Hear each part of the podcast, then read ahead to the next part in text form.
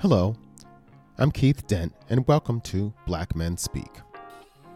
When it comes to black men and mountaineering, you might recall the name of Matthew Henson, because he was the first black man to set foot on the North Pole, a tremendous accomplishment that was highlighted in Stevie Wonder's song, Black Man, that was featured on the iconic album, Songs in the Key of Life, personally one of my top five albums of all time. But after that, no other name would probably come to mind. On the contrary, there have been a few black men that have been trailblazers in the sport. Men like Charles Crenshaw, the first black man to summit Denali, the highest peak in the United States. And then there's Sibusiso Vilane, the first black man to summit Mount Everest in May twenty-sixth of two thousand three. And guess what? He was from South Africa. There was even a team called Expedition Denali, a group of all-black climbers that ascended the highest mountain in the U S, Mount McKinley, back in two thousand thirteen. Well, our next guests are about to do something no one has ever done. Lead an all-black team up Mount Everest. Their names are Philip Henderson and Dom Mullins. Philip is the leader of Full Circle Everest. In March twenty twenty-two, he and Dom are planning to make history by climbing twenty-nine thousand thirty-two feet to the top of Mount Everest. To put that in perspective, since the first person reached the summit, only ten black people have ever gone that far. Today, Philip and Dom will talk about how they got connected, why the expedition is so important to talk about. So to me, I'm like, why would I go back to Everest? Why? Just just to try and summit? No, there's no reason for that. I'd go to another mountain. But I always said I'd go back for the right reason. I never knew what that right reason would be. This has been in the running for years now, uh, especially because our plans were dropped uh, because coronavirus uh, interrupted everything. And why the expedition is so important to talk about, not only to our community, but to the, the future as well. Where in our community, there's only, a, there, there are not that many of us. And so we don't really have, the. I don't feel like we really have the choice to say, no, we have to bring that out into the community and say, hey, no, you can do this too. I've done it, let me help you. So that's really, again, what Full Circle's about. It's just incredible to, you know, to have taken one opportunity, taken one experience, and then go to the next thing. And that's one thing that I encourage people all the time is like, and that's a similar thing to what Phil was saying, is like, you don't know what something's going to be like, and you don't know if you'll like it until you try it. Well, on that note, let's start the show.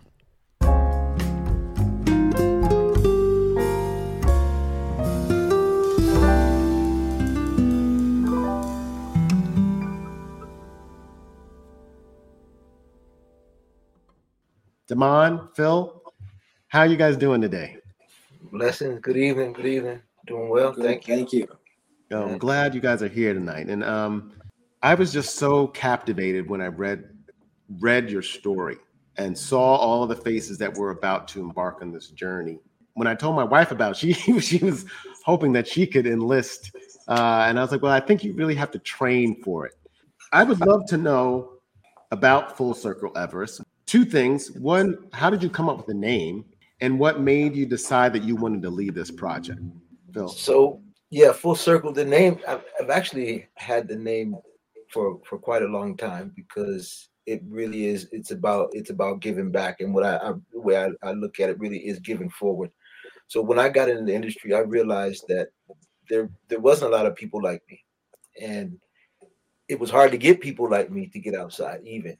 But those who who may show interest, I was always willing to give them my hand and say, let's go. I'm going to teach you what I know because I've been taught. And so that's really where the Full Circle came from. What made me want to lead this expedition is, I mean, being in the right position for one. There's not a lot of black men who can be in that position and lead an expedition. I have a background in outdoor education and leadership. So that sets uh, sets a tone for me as well, and also sets the challenge in terms of my my career in in, in the outdoors. But um, but really looking, you know, at the team, um, you know, when I met and, and it's funny because I was out of the country for a number of years, two thousand thirteen to sixteen. I was living in South America, and I was really kind of uh, disconnected from the outdoor industry and, and what was going on here in, in the United States. But um, when I came back and I got reconnected, I was actually out ice climbing, and I met one of our, our team members, Fred, and I just ran into him.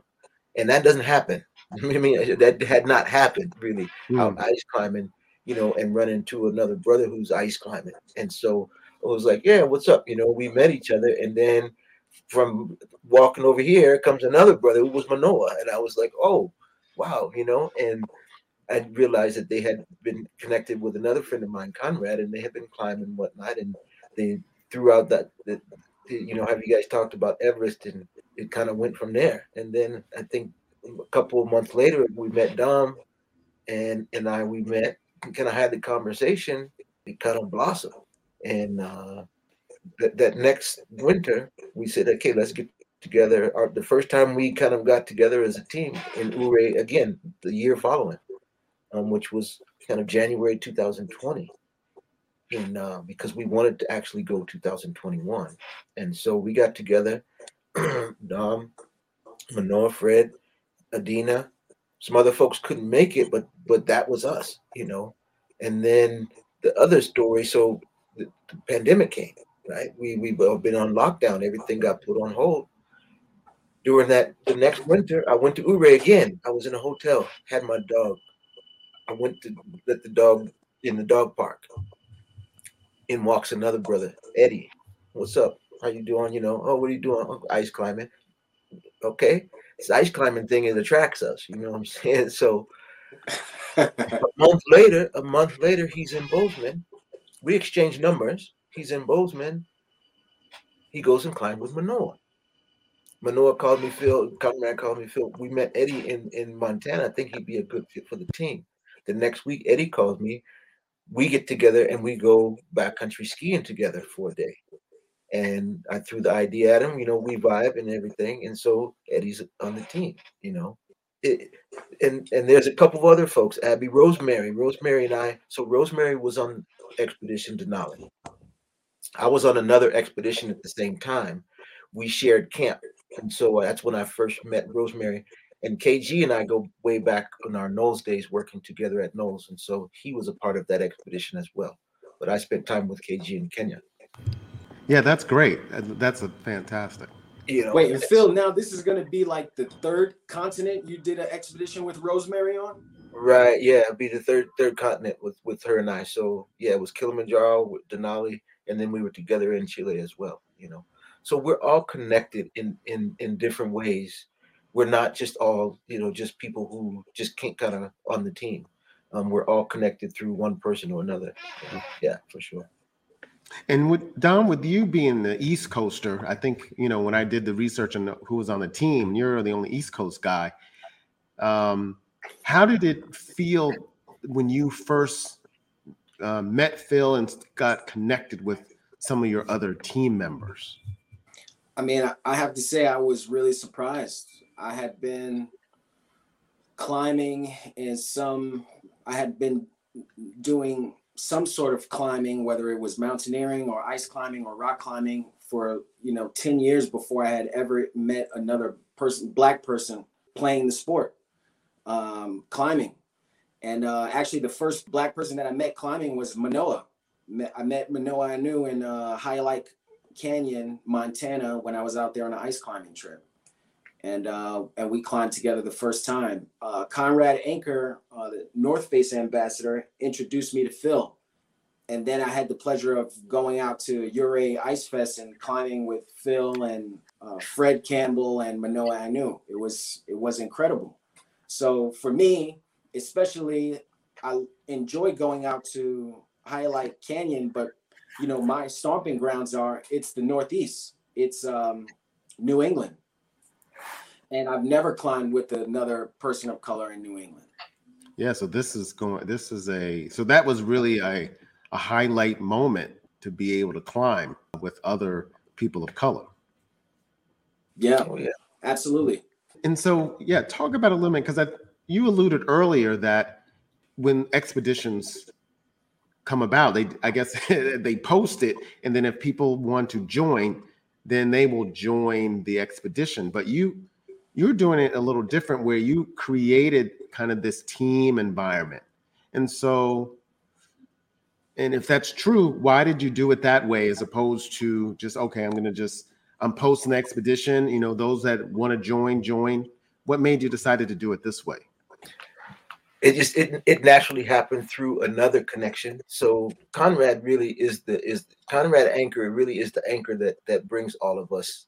He's, he's one of them that brings us really together in a sense, because Conrad gave me an opportunity to, there's a, a, a program called the Khumbu Climbing Center, where we actually train uh, Nepalis, folk from Nepal, and that are primarily from the Sherpa community, in technical skills.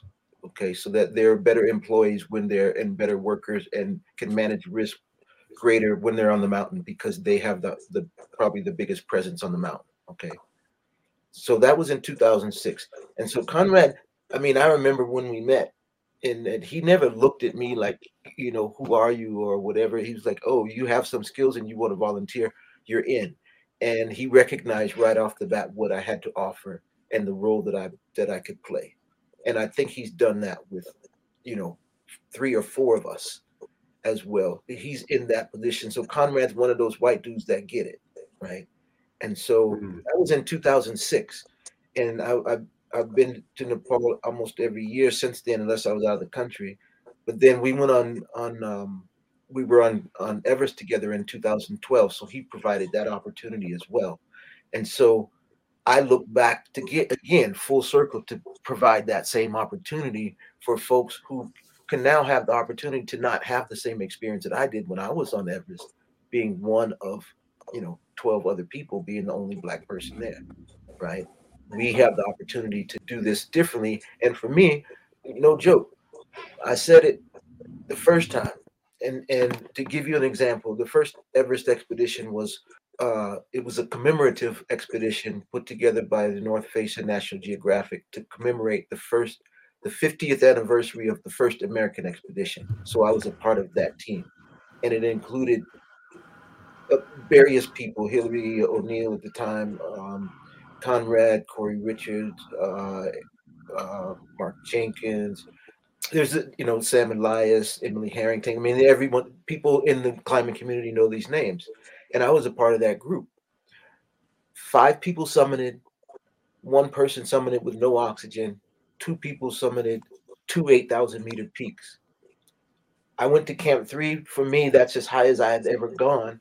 But also I got to work with these people from Nepal and these Sherpa people from the Sherpa community who I had been helping train for the past ten, seven, eight years. So to me, I'm like, why would I go back to Everest? Why? Just just to try and summit? No, there's no reason for that. I'd go to another mountain. But I always said I'd go back for the right reason. Never knew mm. what that right reason would be, right? Mm. So now we fast forward, and I have the opportunity to go back for this reason, to be, you know, to lead these guys that I've just met through Conrad. Because while I was out of the country, he was doing the same thing and providing these opportunities for these young climbers, you know? And so it's all about, it's all full circle. That's, you know, and it, and the name was already there. It just fits. And so yeah, when we asked name. about, we asked about, we, I think we were on a call. We were on a group call, if I'm not mistaken. We asked about a name for it, and I threw it out there, and we threw yeah. some other things out there, but the full circle, you know, one stuck. So, um, you mentioned something about the Sherpa way, and what is, what is that? Uh, and why is that so special in regards to, Uh, I guess, Mount Everest or climbing? What? Why is the Sherpa way so important? Well, I'll, I'll put it in kind of in this in the simple way, in that okay. um, people from the Sherpa community are mistaken and misunderstood. And so when with once you you know you understand and know something about the culture, and you realize that you can't call someone a Sherpa. It's like that is their that's their cast of people, that's their culture, right? So if you consider someone who's carrying a, a bag a Sherpa, that's not right. Okay, mm-hmm. that's a porter. Okay, But if you are Sherpa, your name is Pasang Lamu Sherpa, okay? So if you are of the Sherpa community, that is basically your last name. It's not just someone who carries, uh, you know, luggage or someone's things for them. That's a porter. But the culture itself is long been in the Himalayas for thousands and thousands of years. And when you go to the Himalayas, you realize that this culture lives amongst these this grand scale of mountains that are bigger than any mountains anywhere else on earth. And they live in that environment, amongst that environment, the way that they have for thousands of years. And it shows. And in that part of the world, there are no cars, there's no bicycles, there's no nothing. The only way you get anywhere is to walk. And these people have been walking these hills and these mountains for thousands of years, and you feel it. And that's, the more time you deep. spend there, I've spent more time with some of the Sherpa people in Nepal than I have with some of my own family. And I've had families, I've had family members. My grandmother died when I was there, and they treated me as if she was there. Mm. You know, so that, so that my connection, I've had their family members here at my house, and my daughters and my wife have been there. So that connection to me is, it's that's family, you know.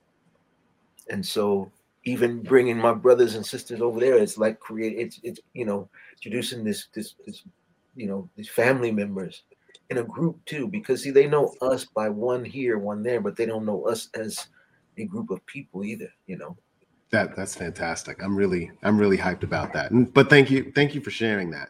Yeah, because uh, that's really uh, that's important uh, to know, because we have to, it helps us to be connected to yeah. cultures that we don't particularly know, and and it bonds us together in a way yeah. that um, that we just don't do enough of. So yeah. um, let's kind of move to the actual expedition itself. So, and Dom, I'll ask you this question: one, when you realized you were going to be on this uh, this expedition, how long did it take to prepare yourself for it?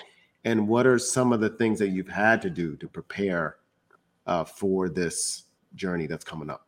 Well, well, certainly there's a lot of preparation, and a, a lot of the preparation when it comes to training, conditioning your body, is like you want to do a lot of uh, low intensity work over a long duration. Uh, so you expand your endurance. And so I have a training regimen. Has been developed by uh, Training Peaks. Uh, this is a website online, and uh, it gives me workouts, uh, low intensity, long duration workouts to build my strength and endurance uh, over the next few months, so to prepare me for the expedition. But for this team, there's also been a lot of preparation for the expedition in terms of even just putting the team together and gaining funding, funding for the expedition. So we worked on that for a long time, and and coronavirus came down in the middle of our plans, you know, just as Phil was explaining, and that sort of exploded everything. So when you ask about the preparation for this, this has been in the running for years now, uh, especially because our plans were dropped uh, because coronavirus uh, interrupted everything. Okay. So it's been a couple of years in the making, uh, and, a, and primarily from the the funding side. Yeah, but I guess it's also been a blessing, allowed you to actually get more funding and get the word out a little more uh, yeah. because of that. So, yeah, I would say now, you know, um, we're stronger than we've ever been uh, in terms of the support that we have and the funding in order to launch this expedition. So we're really fortunate to be in the position that we are right now. Great.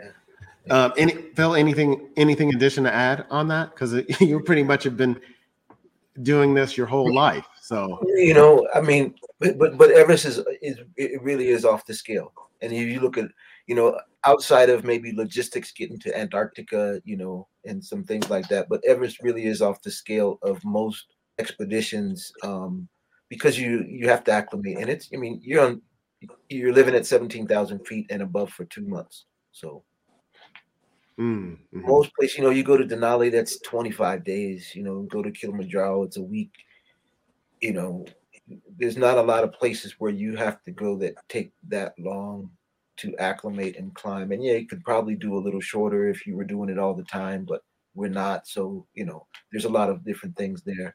Right. So to be clear, you can't actually, you, you can't just step off the plane or how, when you get there and start climbing, you actually have to acclimate your body and yourself yeah. to, yeah. before you start climbing. I have seen a couple of shows yeah. that just that, once you leave town, once you leave the, the city Kathmandu, when you start to, to go in the mountains, it's ten days before you get to base camp. Oh, wow. ten days. Okay.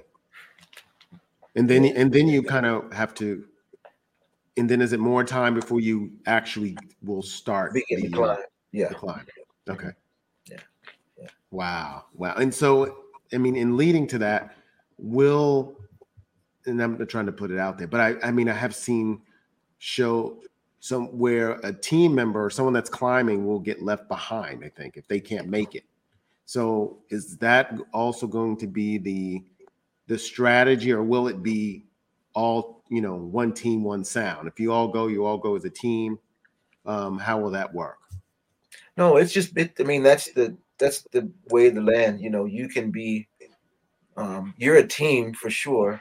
Um, but people can get turned around and others keep going. Yeah. Um, it, it happens all the time. Um, from, from, from my Everest experience, I've always say it's, it's, It's not when you get sick. It's, I mean, it's not if you get sick. It's when you get sick, depending on what that sickness is and, and when it happens. Because if it happens early in the expedition, you have time to get sick and recover, and you can still climb.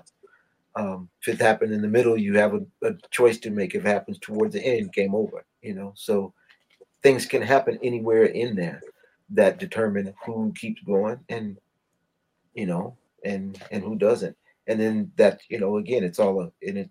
So much of it is a mental game too, you know, because you can recover or, you know, doing, remembering. I mean, and I, I truly believe that the, you know, going through this pandemic actually adds to the success of, of, uh, to the ultimate success of the expedition, because people are washing their hands more and these, these things that keep you from getting, you know, G I problems, you know?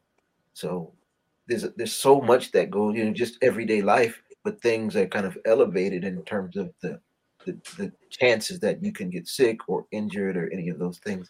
And if that happens, you're living at seventeen thousand feet. You don't recover well. Wow. So just some everyday simple things that may may take you out. And you said G I, right. So I would assume some some kind of um, um, intestinal thing, or, you know, due to bad food or not washing your hands or what have you, or just exposed with other team members. Can yeah. cause you to not be able to finish. Right. Yeah. Infection. Um, if you cut yourself, you can get infected, you know, and uh, because you're at seventeen thousand feet, you don't, you don't, uh, you don't heal well. Well, and I know it's in March. Is it going to be the beginning of March or the end of March? Or the end of March. So basically we have all of April, all of May. Oh, oh, okay. Yeah. Oh, nice. And will, will you, um, how will the, how will, people be able to, will they be able to follow it live, or how's that going to work? Oh yeah. Or will you, will you be posting via Instagram or what have you, or somehow? Yeah, yeah. Yeah. We will definitely be, be, be connected somehow. No, the hope is that, um, is that, you know, we'll, we'll be doing a, a few, uh, live, live, you know, Zoom chats or broadcasts, you know, Google chats or whatever from base camp, um, really to allow people to engage with us while we're on the mountain. Cause that's possible. You know, that's, that's, It's it's easily done these days, so um, that that's another good part of it, you know. And we're hoping that we can, you know, we can get you know school kids to call in. And even though there's a, you know, it, it's kind of hard for us because there's a time difference, so we might have right. to stay up a little late or whatever, you know. But just to give them the opportunity to, you know, talk to some guys who's you know who's you know on Mount Everest and and and maybe learn something about, you know, that part of the world, about the culture or something, whatever they want to ask, you know. Right. So we're really right. hoping to, you know, to, to bring that, you know, right into the in, into the homes of or or or you know, school, you know, the, the classrooms as well. So yeah. I mean that that would be fascinating. When I was in school, I, I would have flipped out to have the opportunity to speak to someone like that. You know, on some extreme expedition like that, you're sitting in class with your classmates, just even trying to imagine what it is that that these people are doing. You know, and people yeah. think it's like mm-hmm. like it's like it's you know on the moon or something. It's like, no, it's not. It's like it's, it's within your reach. This is within your reach right here. Yeah. You know, I mean, and, and, and that's a great yeah, and that's a great segue, because one of the debates that I was getting to with my wife before I came here um, and my son, because he's eighteen, was about rep- basically representation and how you would get passionate, passionate about a sport like this. So a couple questions is, one, how did you get passionate about the sport? And um, and then also, what has been kind of the response you've received from young people? Because, of course, I, I was saying is that we get passionate about something when someone brings it to us. Right. Um, and or show, you know, when you're younger, when it shows it into us in school, it's not just about going on, going online or YouTube to, to research it. Now it's, it's much more powerful when someone that looks like us actually presents it to us. So I would yeah. love to hear your comments on that. I mean, I, you know, I mean, I've always, I, I'm, I'm, I'm an athlete, and that's, you know, that's one of those things for some people. It's just like, look, if you're already an athlete, you have half the game won. You just haven't been exposed to these things. Okay, you should try it. Because I'm, I'm also, uh, I, I tell people, I have to explain it to them. I'm not a climber. I'm not a, a, a, a boulder, whatever. I'm an outdoor professional, and so I, I, I had to diversify my skills in order to be able to make a living and to work. And then those things become enjoyment as well. Okay. And so what I've learned is that there are a lot of a lot of these outdoor, you know, activities you can do, but it's not going to resonate. Not everybody can be a rock climber. Not everybody's going to be able to handle ice climbing. It's too cold, right? Not everybody's going to ski or kayak or canoe or raft, mm. or mountain bike or any of these things, but get exposed to all of them, or and then get in where you fit in, right? One of them gonna resonate, and you're gonna be comfortable in one spot or whatever, you know. There's, and then you just gotta try it. So so much of it is about exposure, mm. but then you don't want to expose yourself a lot of times to look like the guy who don't know what he's doing, right? Or you're you because remember, you're already fighting that thing that your father or your mother told you don't go do that because you're gonna hurt yourself. So now you have all these things that are telling you don't go do it, but yet in your mind you're saying I want to do it. But then when you see someone look like you that does it, you're like, oh, okay, maybe. Right. And then and then your mom like, mom, look, see, see, it is like, you see what I'm saying? There so, is somebody doing it, yeah. Right. I have I have good friends in you know that have accomplished a lot of things. I have a good friend who does he doesn't do public speaking or anything like that, and and I understand that it's not who he is as a person, blah blah blah. But he also has room for that because there are a thousand of him, not him himself, but that are, that are doing a lot of these, you know, these activities, and someone that can go talk about it and bring in other people in that that, that interest and so on, right?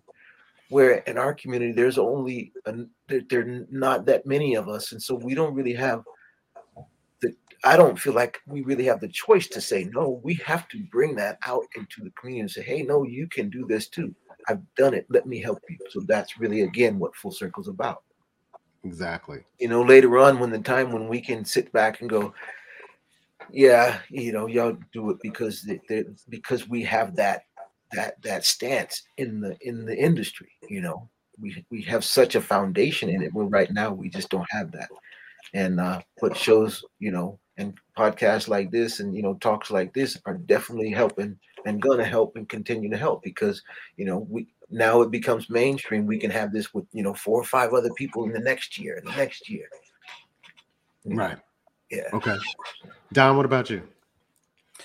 Yeah, I came into um, mountaineering. I came into ice climbing and rock climbing through uh, the military. Actually, um, once I I served in the Army. Uh, I was an armored crewman. I was in Iraq in oh four and oh five.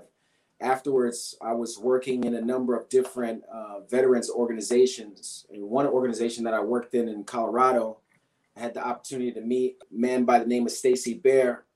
And I climbed Gray's Peak by invitation with him, which is a fourteen thousand foot mountain. That was my first mountain. And I never climbed like that before. Um, but while I was in the military, especially because I was in a combat specialty, I had to hike long distances carrying lots of equipment. I had to move across. I had to negotiate terrain features with on a team and, you know, plan our food out and our schedule out, and um, and orient ourselves. So navigate and also make preparations to deal with the weather, inclement weather. So all of the dynamics I understood uh, well, and I uh, had some experience with, but I never did it in a civilian context. And because I grew up in Brooklyn, I didn't even know that people really did that. You know, it wasn't even something that ever dawned on me when I was a kid that people, you know, were ex- uh, sort of uh, adventuring in the wilderness like that, and that you could learn skills to go and adventure in the wilderness. So the military introduced me to that. Uh, and then uh, Stacy Bear took me on my first hike as a civilian. And then from there, I continued to climb with the organization that he founded called Veterans Expeditions. And so um, through that organization, I really fell in love with the mountains, mountaineering, and particularly ice climbing. I guess that was two thousand nine. So since two thousand nine, I've been mountaineering and, and climbing. And uh, and for me, it's also been very therapeutic to just be in nature, to have an excuse to be in nature, to look forward to it, you know, to look forward to the change of the seasons, because you know, you know, your opportunity to climb th- or, or hike this trail or camp in this place is going to come up.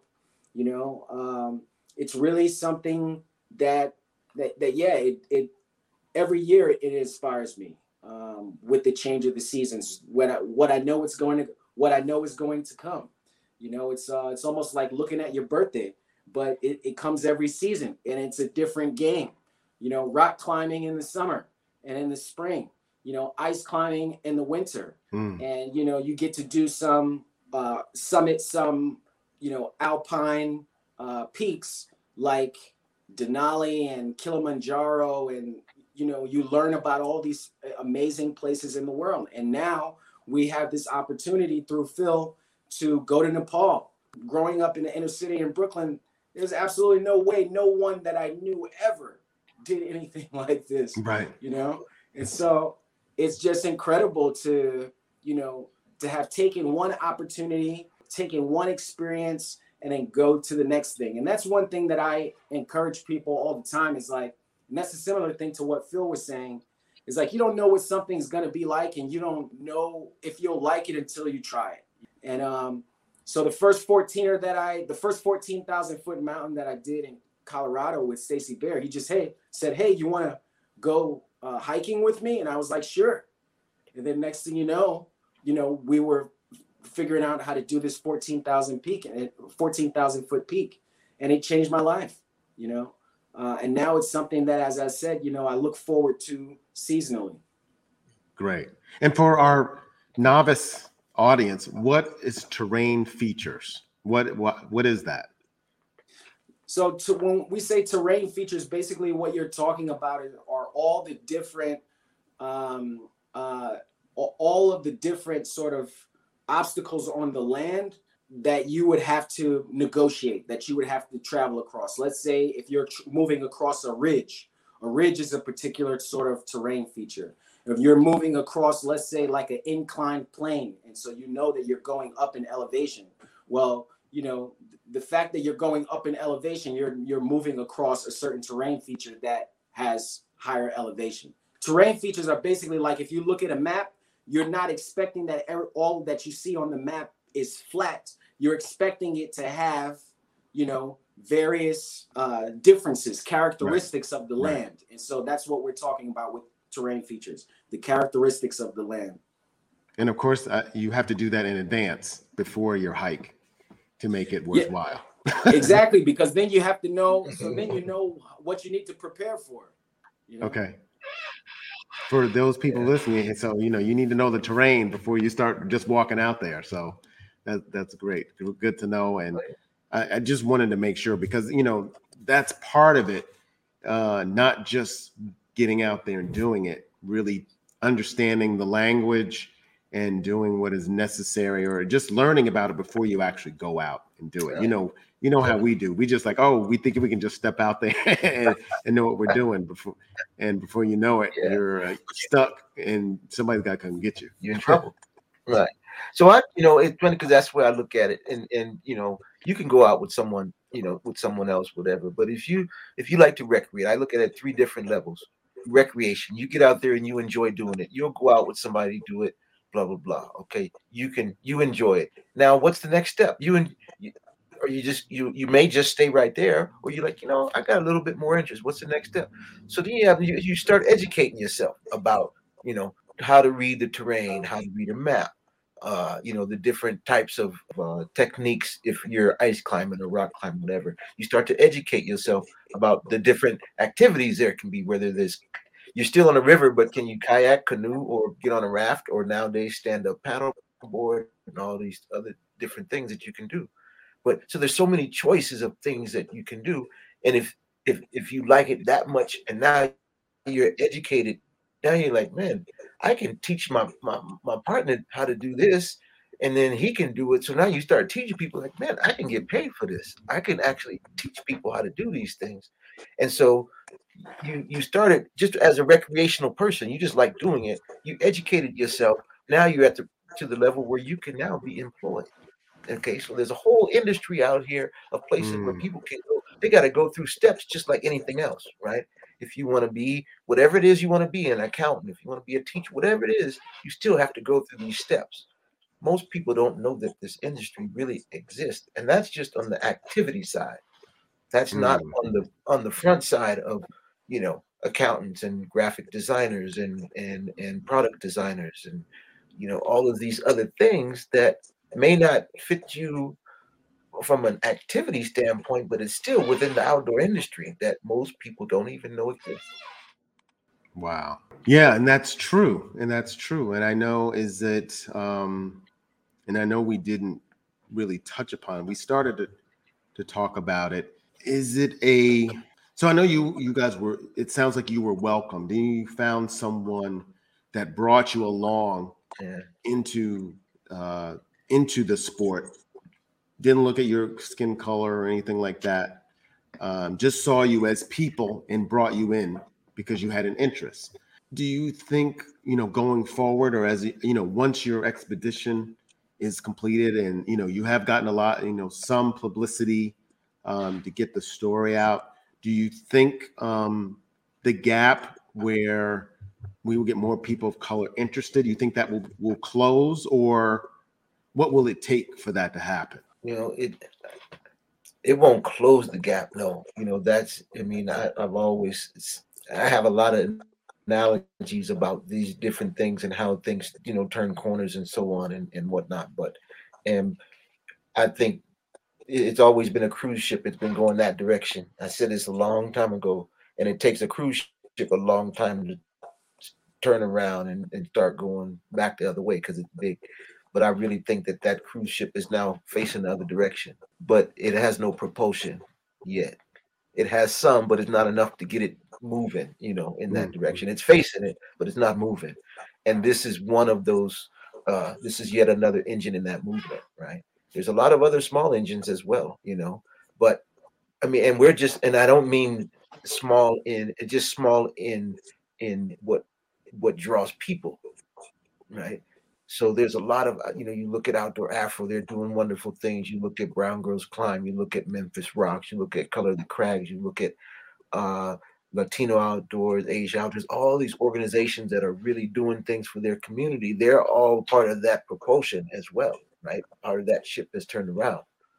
Um, but Everest is an iconic mountain. That's why we're talking now. If if this was just, you know, Uh, the Grand Tetons with ten of us, we wouldn't really be, probably wouldn't be sitting here talking to you because it doesn't have that same iconic draw worldwide, not let alone nationwide. You know what I mean?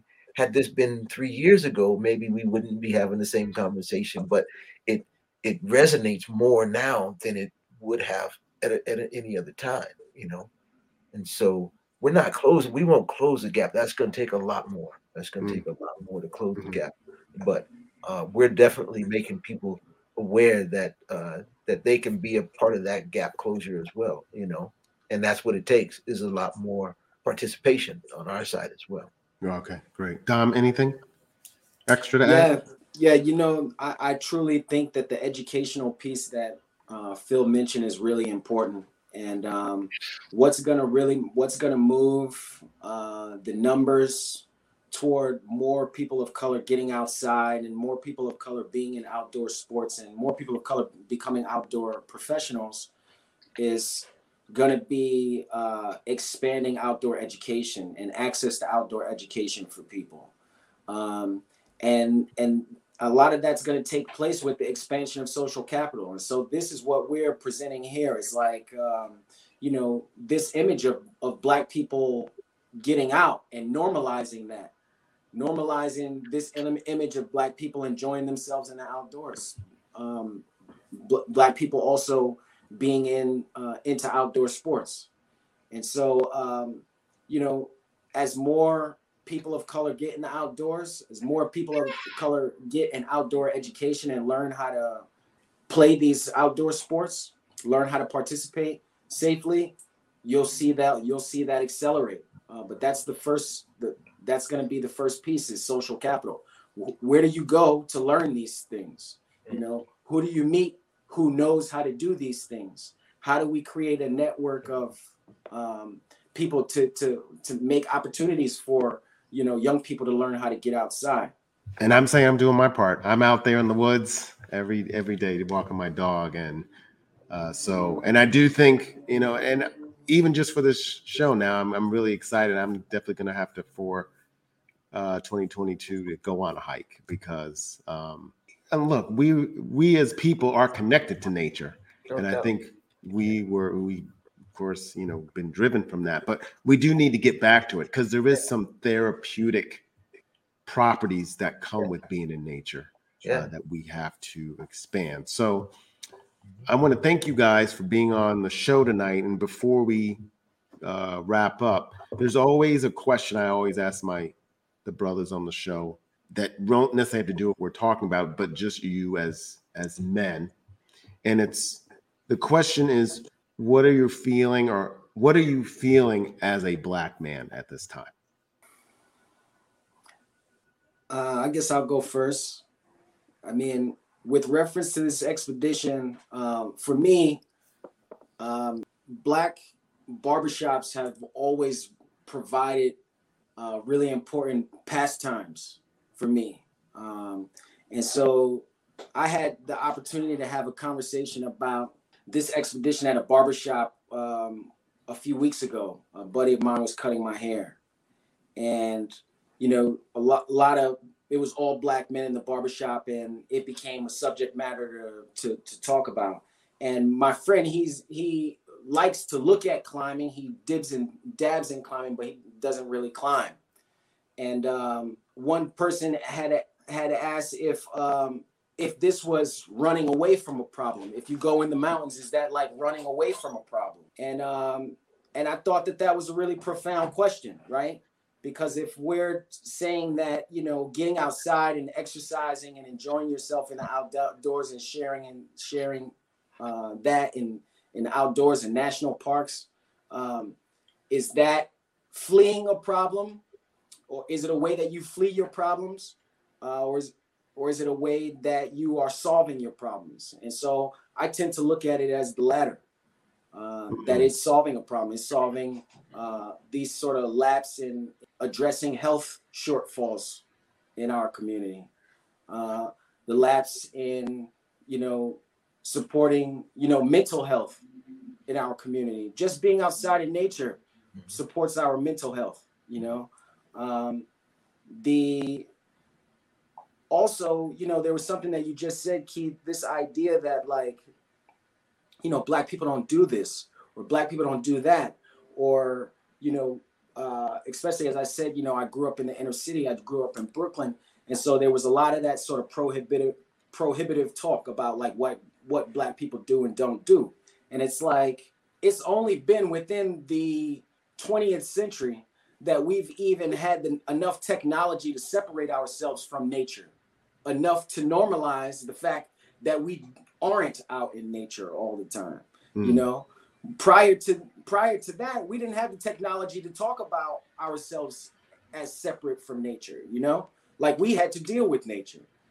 nature, dealing with nature was the nature of our lives. Right. And so we're more suited to to that, to being in nature than not.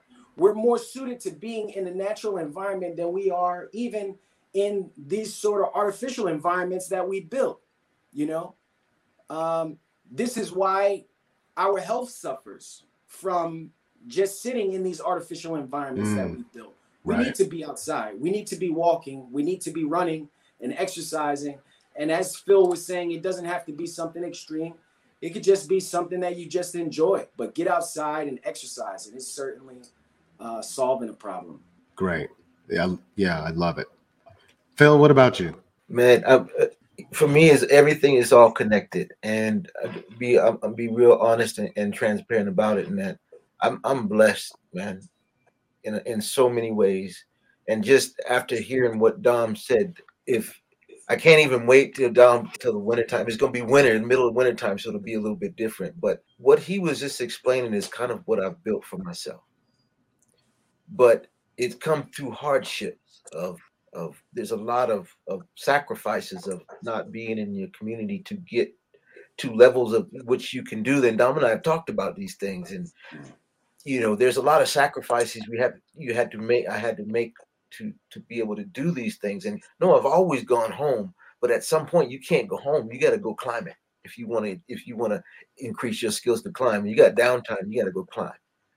You know, but I say that because I'm a black man. I'm fifty-eight years old. I lived through some things, and a lot of my partners and homeboys didn't make it. Mm. So I'm already, and I'm, I'm, I've already beat some odds that, that are against us in that sense.